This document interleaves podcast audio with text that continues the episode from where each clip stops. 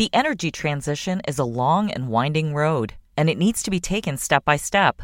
Learn more at SiemensEnergy.com. This is Barron's Live. Each weekday, we bring you live conversations from our newsrooms about what's moving the market right now. On this podcast, we take you inside those conversations the stories, the ideas, and the stocks to watch so you can invest smarter. Now, let's dial in. Welcome to Barron's Live, our daily webcast and podcast. I'm Lauren Rublin, Senior Managing Editor of Barron's. Thanks for joining us today to talk about tech stocks and what a lot there is to talk about. Most of the big tech companies have been reporting first quarter earnings this week. They've been a mixed bag, but better than expected. Later today, we'll hear from Apple and Amazon. Barron's deputy editor Alex Eule joins me on this call to talk about the latest earnings and what they mean for investors. Also, in case you haven't heard, a guy named Musk is buying something called Twitter. I'll bet Alex has some thoughts on that too. Welcome, Alex. Good to have you back on Barron's Live. Hey, Lauren. Great to be here. And I'll bet you do have some thoughts on that guy and that stock, but we'll get to those in a bit. If you force me to share. Okay. So when we talked two weeks ago, the NASDAQ composite, which is a proxy for tech stocks, was down sharply and sinking further. Now it's firmly in a bear market, which is defined as down 20% or more from the high. But today looks pretty sunny for tech stocks. The NASDAQ was up more than 80 points last I looked. Do you think it's too soon to declare the selling over? Um, I do. I, I do think it's probably still a little too soon. I mean, you know, until last night's tech earnings, which were better than expected, um, with with Meta Platforms, Facebook parent, kind of leading the way with a with a kind of better than expected report. It, it felt like tech stocks were just really in a dark place with no easy way out. Um, you know, I mean, it was kind of feeling like dot com bust proportions, really, when when you looked at when you looked at it. I mean, the Nasdaq, um, as you said, is is in a bear market. It's only down twenty two percent from its November record high. So this isn't like you know this isn't the late this isn't the early 2000s um, when the Nasdaq lost 68 percent, 70 percent of its value. Um, but I think if you look in certain places of the market, it, it is the dot com collapse, right? I mean, I, I, pulled some names just looking at where we are from 52 week highs, uh, really peak mm-hmm. stocks, and that was mostly um, sort of mid mid 2021 into the fall of 2021. So if you take these these high flyers from those points. I mean, the numbers are staggering. People probably know them, but it's worth going over a few. All right, hit me up. Tell yeah, me the bad news. I'll give you a list because I made a list of some of them. So Peloton is down 83%. Roku is down 83%. Zoom is down 76%. Pinterest is down 76%.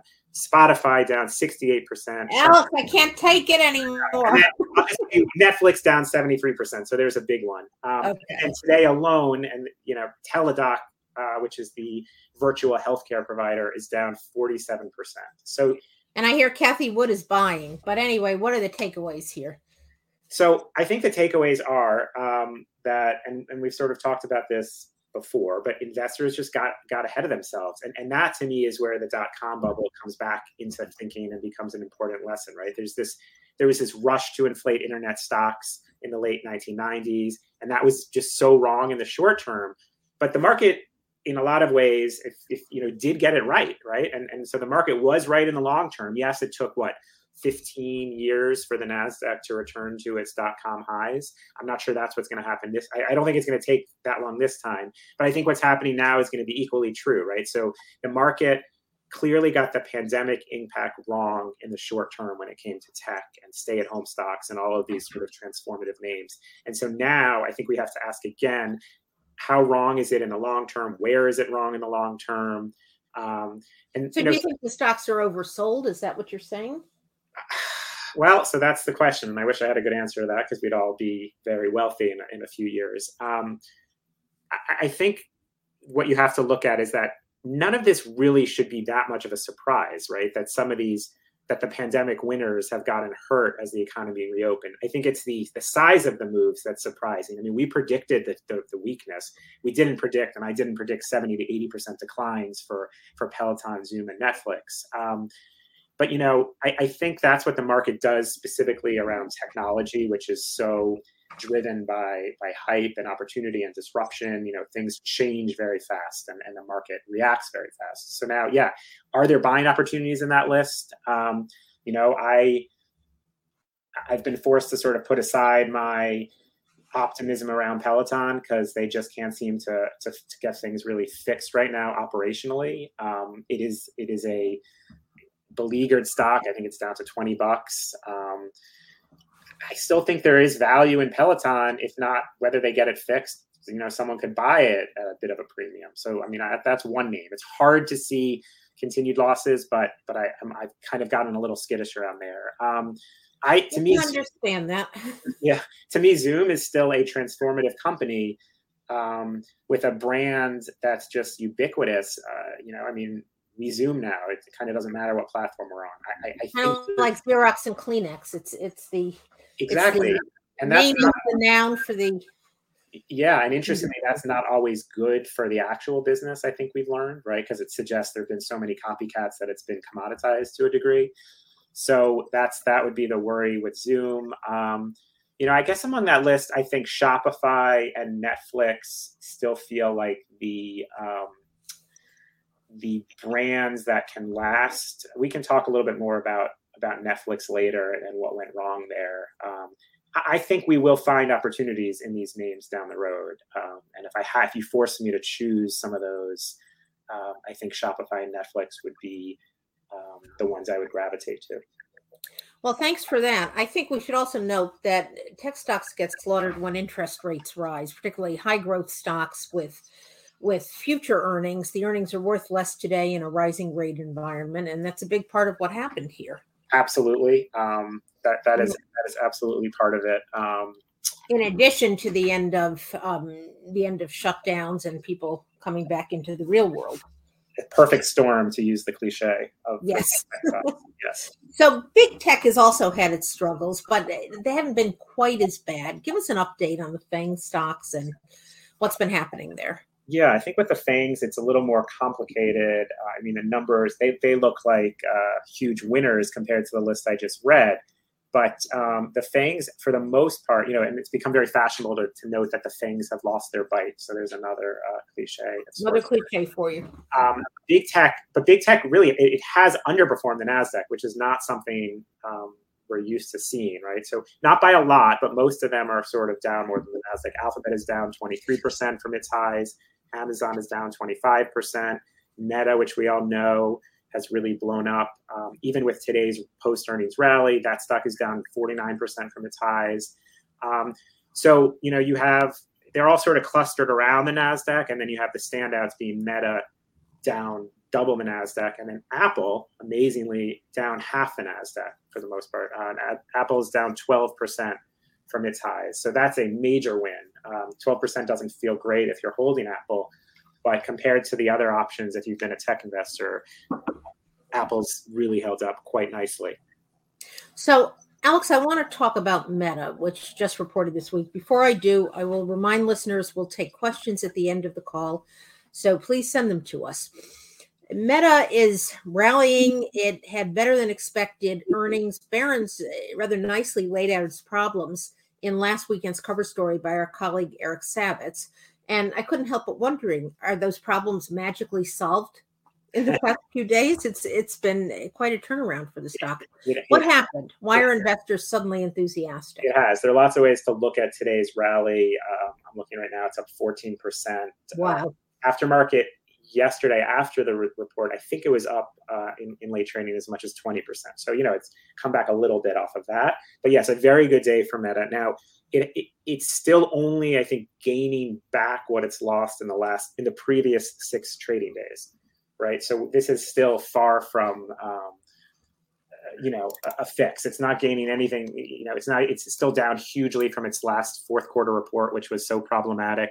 I think what's happening, um, the numbers were, you know, earnings I believe were a bit better. Revenue was okay. Then uh, earnings being a little bit better than expected. Revenue was okay. I really do think what mattered most here to investors, well, a couple things.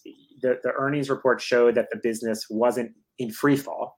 And so you had this contrast because the stock's been in free fall. So if the if the business is not in free fall, there had to be sort of this this corrective, and I think that's what's happening today. So the fact that things are not quite as bad as seemed, expectations were just so low. Um, you know, it's always weird to say that investors expected worse than expectations, but that's right. That's where we were. It's very meta, Alex. Very meta. How appropriate. So yeah. that's where we were, um, and so that's why I think you're getting this relief rally.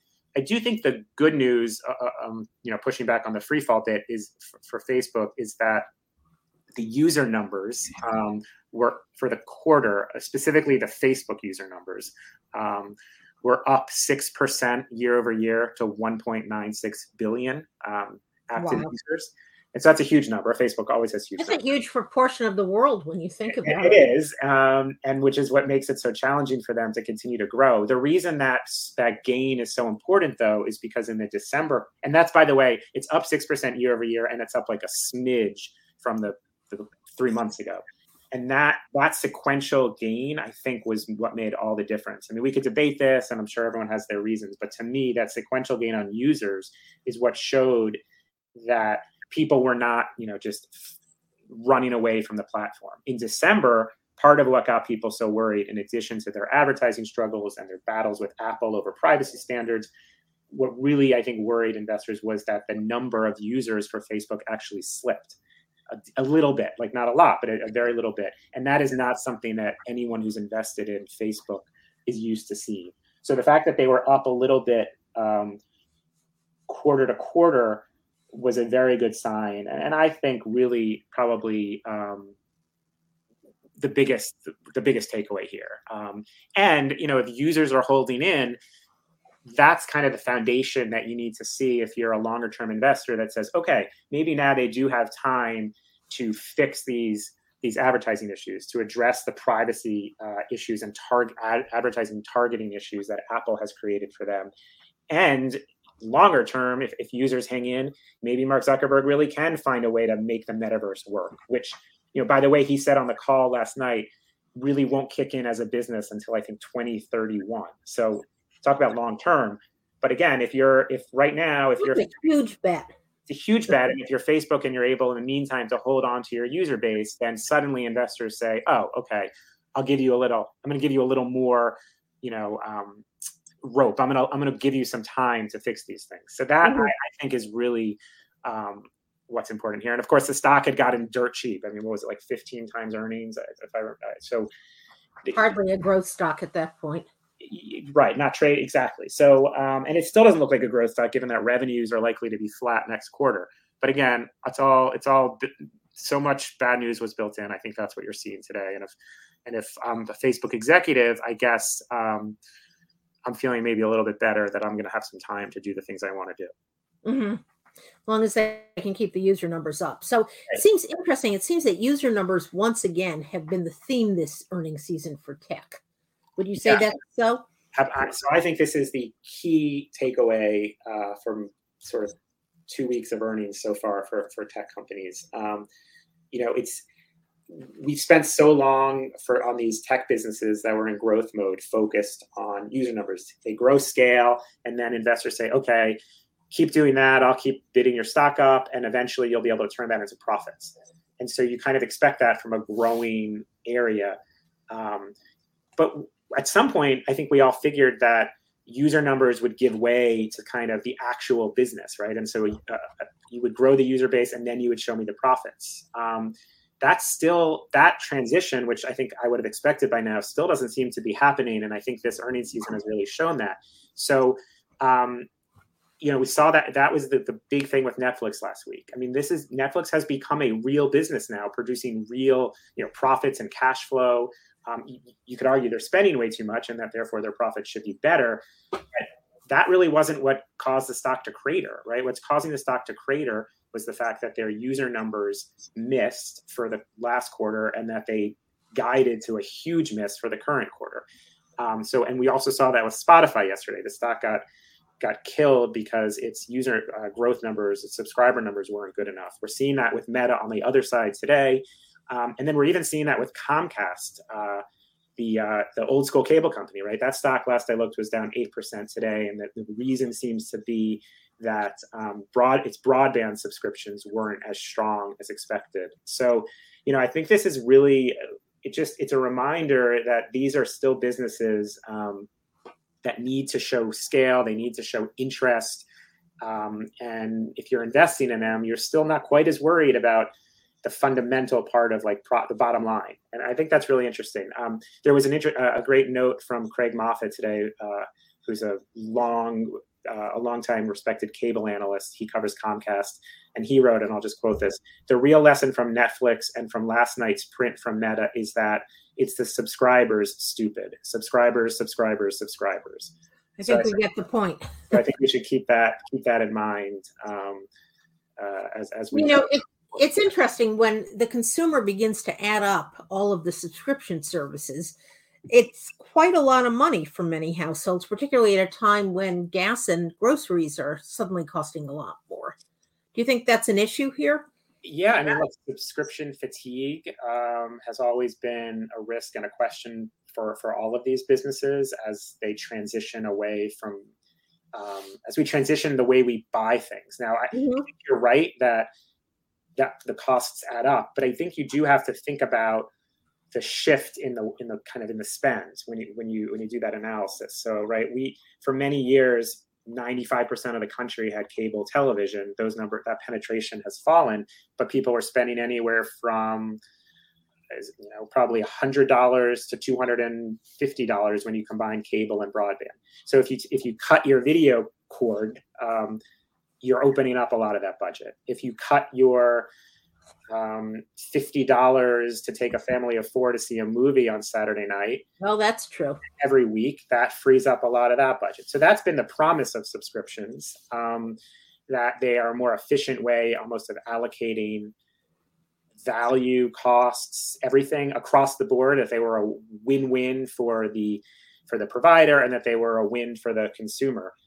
I, I still believe in that analysis as a business, um, but I think you're right that you know you start adding them up and you, and you, you see how many providers you're paying $15 to $10 to a month and you're like hmm maybe i need to be cutting back. And you know i think we may get back to a world where things we still have subscriptions but things are a little less a la carte and more back to being bundled where the numbers might be they might add up to the same thing but you're only making one payment of $80 a month as opposed to five payments of $15 a month I see an opportunity for a business here in the bundling.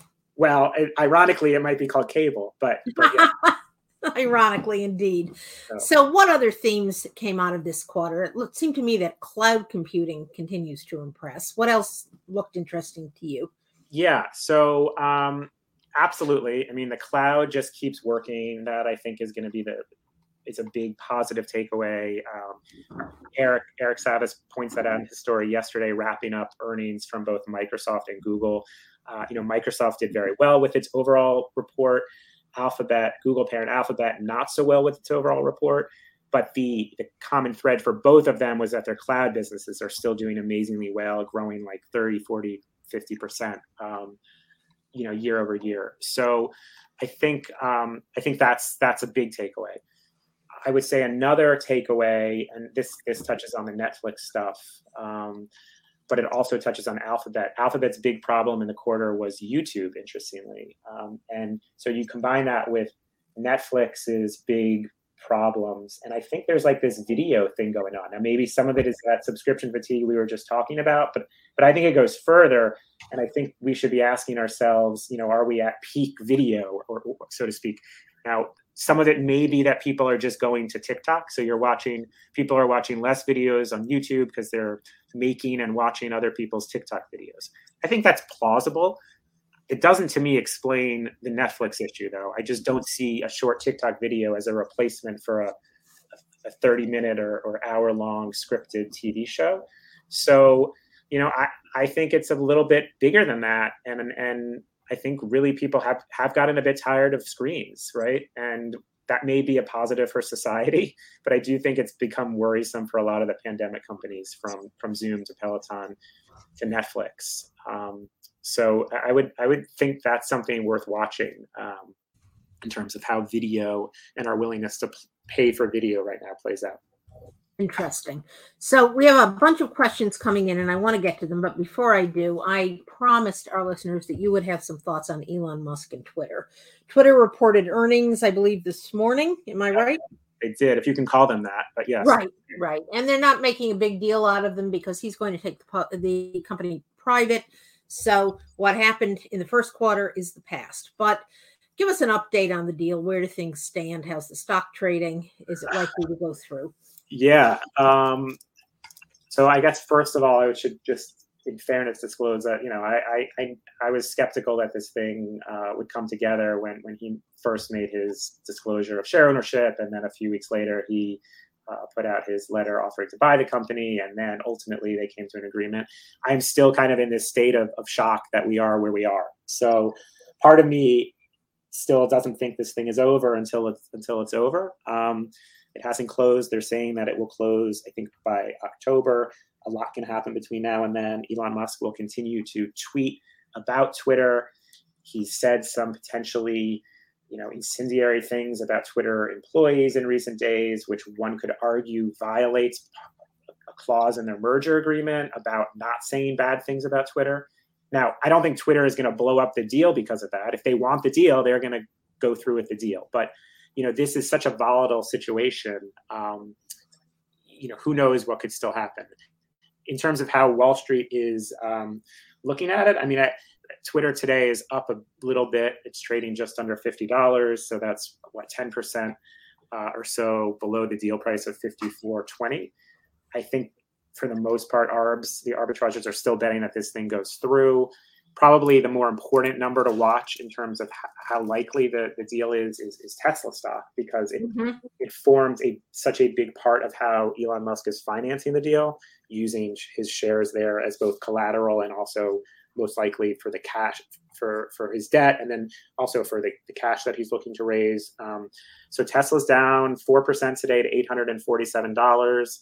Um, it's basically down, lost a quarter of its value uh, since early April when this all started. So, you know, take that for what it's worth. I think we, we, we have a lot of disagreement actually even in the newsroom yes, about, about how problematic this is if you're a Tesla investor. I mean, if you ask me, there's just to me there's no upside for Tesla right now. I mean, what for a Tesla investor, right? I guess maybe free marketing for Tesla, more marketing for Tesla via Musk on um, on Twitter. But other than that, you have a potentially more distracted um, CEO, and this isn't taking away from Musk. He's you know he's a genius, but like does why would you if you're only buying Tesla want him to be dealing with Twitter? So that seems like a negative. There's pressure on the stock because they'll have to sell. There is the potential for margin calls if things go wrong at at um, Tesla at any point, and therefore he has to sell because he has to raise um, he has to raise more money to to, to meet the margin calls. I don't know. I, I don't know what's going to happen. Um, you know, the Twitter numbers this morning were sort of, as you said, I mean, they were very spare. They didn't put out guidance because why? Why would they? They canceled their earnings call because you know there's nothing to talk about right now other than the deal. And um, the numbers they did put out, I'd say, were fine. Um, coming back to the user growth numbers, the good news there is that Twitter wasn't didn't shed users in the latest quarter. I think they were. Uh, they were slightly better than expected 229 million users versus like a 227 million estimate that's because everyone was up on twitter tweeting about the deal well i mean big events do seem to help twitter to some yeah. degree I, I would just point out since we talked about facebook's numbers it's still i think it's important to keep twitter in perspective um, elon musk is paying 44 billion dollars for this business. And it's when you think about it compared to facebook like it is just it's tiny. Now obviously its impact isn't tiny but um, but its user base versus facebook is just so small. Um, you know it's like one tenth of it. So that's that's interesting to me. I, will remain fascinated by this deal. Um, i'm still skeptical but i've been proven wrong so so far all right, so we have a bunch of listener questions, and I'm going to go first to the one involving another stock that you were positive about but proven wrong, and that is Peloton. You've already discussed that to some degree. Yeah. But um, thanks for your comments on Twitter and Musk, by the way. But Lee asks a question, and I think I've wondered about this myself. He says, My question is, why can't Peloton make a profit? Its business isn't that complicated, it doesn't need that many employees. What is the reason that's keeping the company from earning money?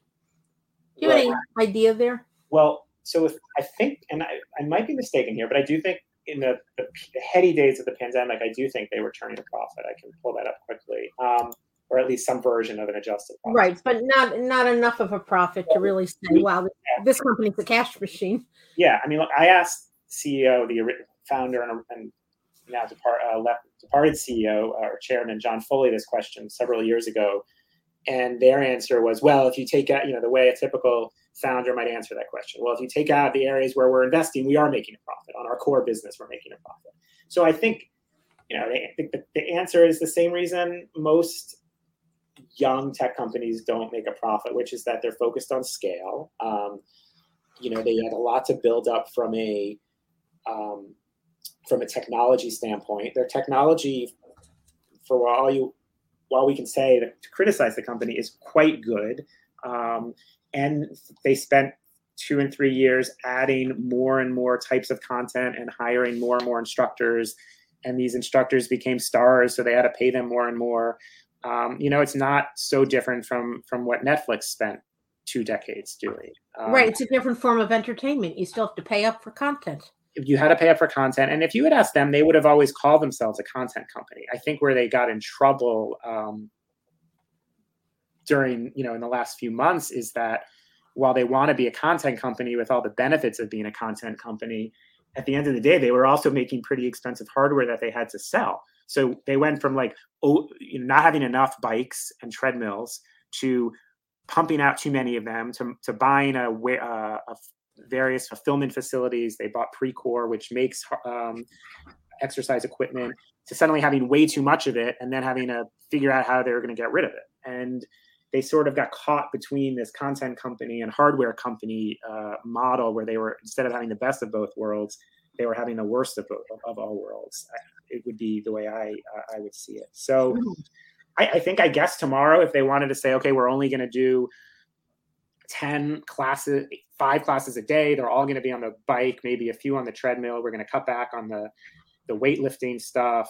You know, presumably they could find a way to turn a profit if they had to. And, and maybe if things get bad enough, or you know, if private equity gets interested or something like that, that's what they ultimately do. Um, but I, I, you know, I think they at least under their under John Foley, the plan was to scale up, to scale up, to add more and more value to their forty dollar a month subscription. Um, which, by the way, they finally moved to I think forty four dollars a month, which was something he always said they wouldn't do. So they're trying to push lots of levers. Um, and it's, it's, we'll see whether any of it can work. It's been a challenge for sure. So we have two questions from Isla and Rajan, and I will combine them. They want to know about the outlook for semiconductors. The stocks are pretty beaten up, and what's the short-term outlook? What's the longer-term outlook in your view? Yeah, well, so our uh, our newly returned colleague Tae Kim, who covers uh, chip stocks, um, we just had this conversation the other day, um, and he's been, you know, he had been bullish on these names on the on the way up, and I think was really right about them. And, and he sees plenty of reasons for concern um, for the chip sector right now, uh, largely because of also probably pandemic supply chain related issues where there was such demand for consumer products that you're now going to sort of see the other side of that, and and these companies, these chip makers, which scaled up and are now going to be dealing with some inventory overhang going forward, whether it's in video game systems, PCs, maybe even you know mobile phones and tablets and such. So I think the answer um, from someone who knows that space better than I do is um, there's reason for for there's still reason for work. That's for sure. So we are we are happy to welcome Tae Kim back to Barron's. Are, yeah. Lots of good stuff on that space, I'm sure. So watch uh, right watch for that. So Raj asks, he notes that the subscription base is a big issue these days for a lot of these tech companies, and he wonders whether part of that may be due to the war in Ukraine. Do you have any sense of that? Um, sorry, uh, whether you know the the um, maybe the growth in subscriptions in for some of the social media companies. Oh well, I guess so. I'm not sure whether Raj Raj's asking whether the act, people actually in Ukraine or Russia are are, in, are, hurting the numbers. I think a lot of companies have put out um, disclosures on that. You know, it, it, explaining the numbers and how they've changed. I think Spotify's talked about that some. Meta's talked about that some. What um, have they generally said? You know, I, I, feel like the numbers are usually small enough that it's easy to write them off, and, and I, I want to be very sensitive in saying that. Obviously, it's it's it's um, I don't want to say we're writing they're, they're, they're suggesting they're writing off the people in Ukraine, but it just it, it's like one percent or something. So it's not it's not a number you would think would move the needle. I, I do wonder whether there is this sort of more this bigger psychological factor going on, which is reality has been pretty ugly lately, right? I mean, obviously we dealt with the pandemic, but there was a way in which you could sort of um, buckle down, stay at home, and feel safe by watching Netflix um, and kind of just being able to put aside the pandemic, hopefully for the most part. I feel like maybe the the the Russia the Russia's invasion of Ukraine changes that dynamic a little bit. I, I you know I, I, have no idea, but maybe there is something going on there where people it's become a little bit harder to just watch fictional accounts of shows when the world feels just like such a scary and, and a lot more dangerous than it feels right now. Yeah. Um, now I, I, don't know. You'd think then that would be showing up in the numbers for for CNN, and I'm sure they've gotten boosts from this stuff. But we all know how how much CNN, that CNN Plus didn't exactly work. So, you know, I don't know. That's um. That's a good question, and probably merits further investigation. Yeah. So, all right. Um, Steve asked a question. He says, I know it's hard to predict the future. Isn't that true, Steve? Who would have imagined, for instance, that Elon Musk would buy Twitter? But do you think, he asked you, Alex, that second and third quarter numbers will be as challenging and that tech stocks won't recover until maybe the fourth quarter? That's what he's hearing from analysts. What are you hearing? Um, yeah, I mean, I, I, you got to imagine um, things start looking better. Although, again, like if we bring it back to quarterly numbers, I think it's more important to be thinking about the sentiment and with whether sentiment will feel better in the second quarter and third quarter versus the actual fundamentals. I mean, yeah, the, com- the comparisons have been tough for a lot of these companies, and for some of the ones we listed early on, certainly the earnings have been the problem. But I don't, I don't think it's fully earnings that are an issue necessarily for for like the Nasdaq right now. I think it's multiple compression and and just um, it's the sentiment and, and like you mentioned the interest rates. So um, maybe if um, I do think you know the reason for being optimistic for that for for Steve's question would be if uh, if you start seeing some kind of uh, leveling out or plateauing in in the 10 year yield say um, maybe tech stocks start working and growth stocks start working again by by sort of the middle to end of the year. And I think there's reason to be hopeful on that, right? Because investors will have priced in interest rate hikes into bond, into bond yields, and therefore, you know, you could see that plateauing to some degree. Right. The cycle will be well underway for rate hikes. Yes. So I'm going to close with another question of Lee's because it relates to multiples, which you've just been discussing. Yeah. Because assuming the tech outlook in general is strong or at least positive in terms of revenue growth, the real question is what kinds of price earnings multiples the market will be assigning to the strongest tech companies. Right. And in the past two years, P's were maybe up in the 30s on average yeah, I think the, the question is what lies ahead. As you noted, Facebook was 15 times earnings recently. That's a long way down from where it had been. What do you think these stocks could average over the next year or so? Yeah, so I guess the way I would, the easiest way for me to think about that is is to take Apple, um, which spent years trading in sort of the low to mid teens um, on a forward PE basis, right? And and today, or last I remember looking, Apple had gotten up into the into the low 30s. So it had sort of more than doubled. And yes, the business had changed. They moved a bit from some of their hardware-based business to being more of a services, recurring revenue company. So I think they deserved some of that multiple increase for sure. But um, but I, I, think the answer is that it's a great question. I would like kind of split the difference. Uh, so if, if if a company like Apple was trading in the in the um, low teens, which we always said at Barron's just made no sense and was way too low. Mm-hmm.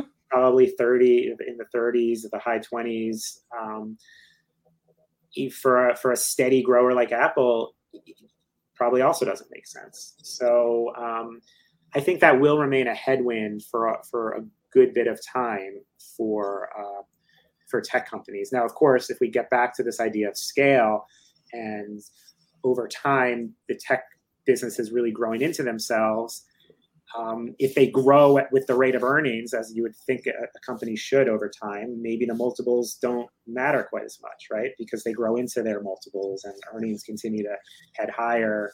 Um, and so therefore the stocks continue to work. But just getting the juice from like a multiple expansion, it does, um, question, it does seem like that may not happen, um, or we may be past that part of the cycle for, for some time. Well, you also get the law of large numbers. How much more yes, can they grow? You've always right. That's that's true. I guess big tech has shown the law of large numbers has not applied for a long time. So maybe that maybe that returns as well. I think the bottom line eh, for Alex and for Steve is that the lofty P's of the past two years may not return too quickly, but yes. that doesn't that doesn't mean that the stocks are going to sink to value based multiples either. Right, and uh, outside of probably Meta, which which certainly has. But yes, I, I would agree right. with that. Okay, let's leave it there today, Alex. A lot to think about, a lot to talk about, and big news coming today from Apple and Amazon after our call. Yeah, Thanks so much for sharing your views, and thank you to our listeners for tuning in today and for all your great questions. Tomorrow on Barron's Live, Upstart Co-Lab's founding partner, Laura Callanan, We'll speak with Penta senior writer Abby Schultz about the group's initial impact investments in the creative economy through its member community of arts institutions, artists, and funders. Thanks so much again, everyone. Stay well and have a good day. The energy transition is a long and winding road, and it needs to be taken step by step. Learn more at SiemensEnergy.com.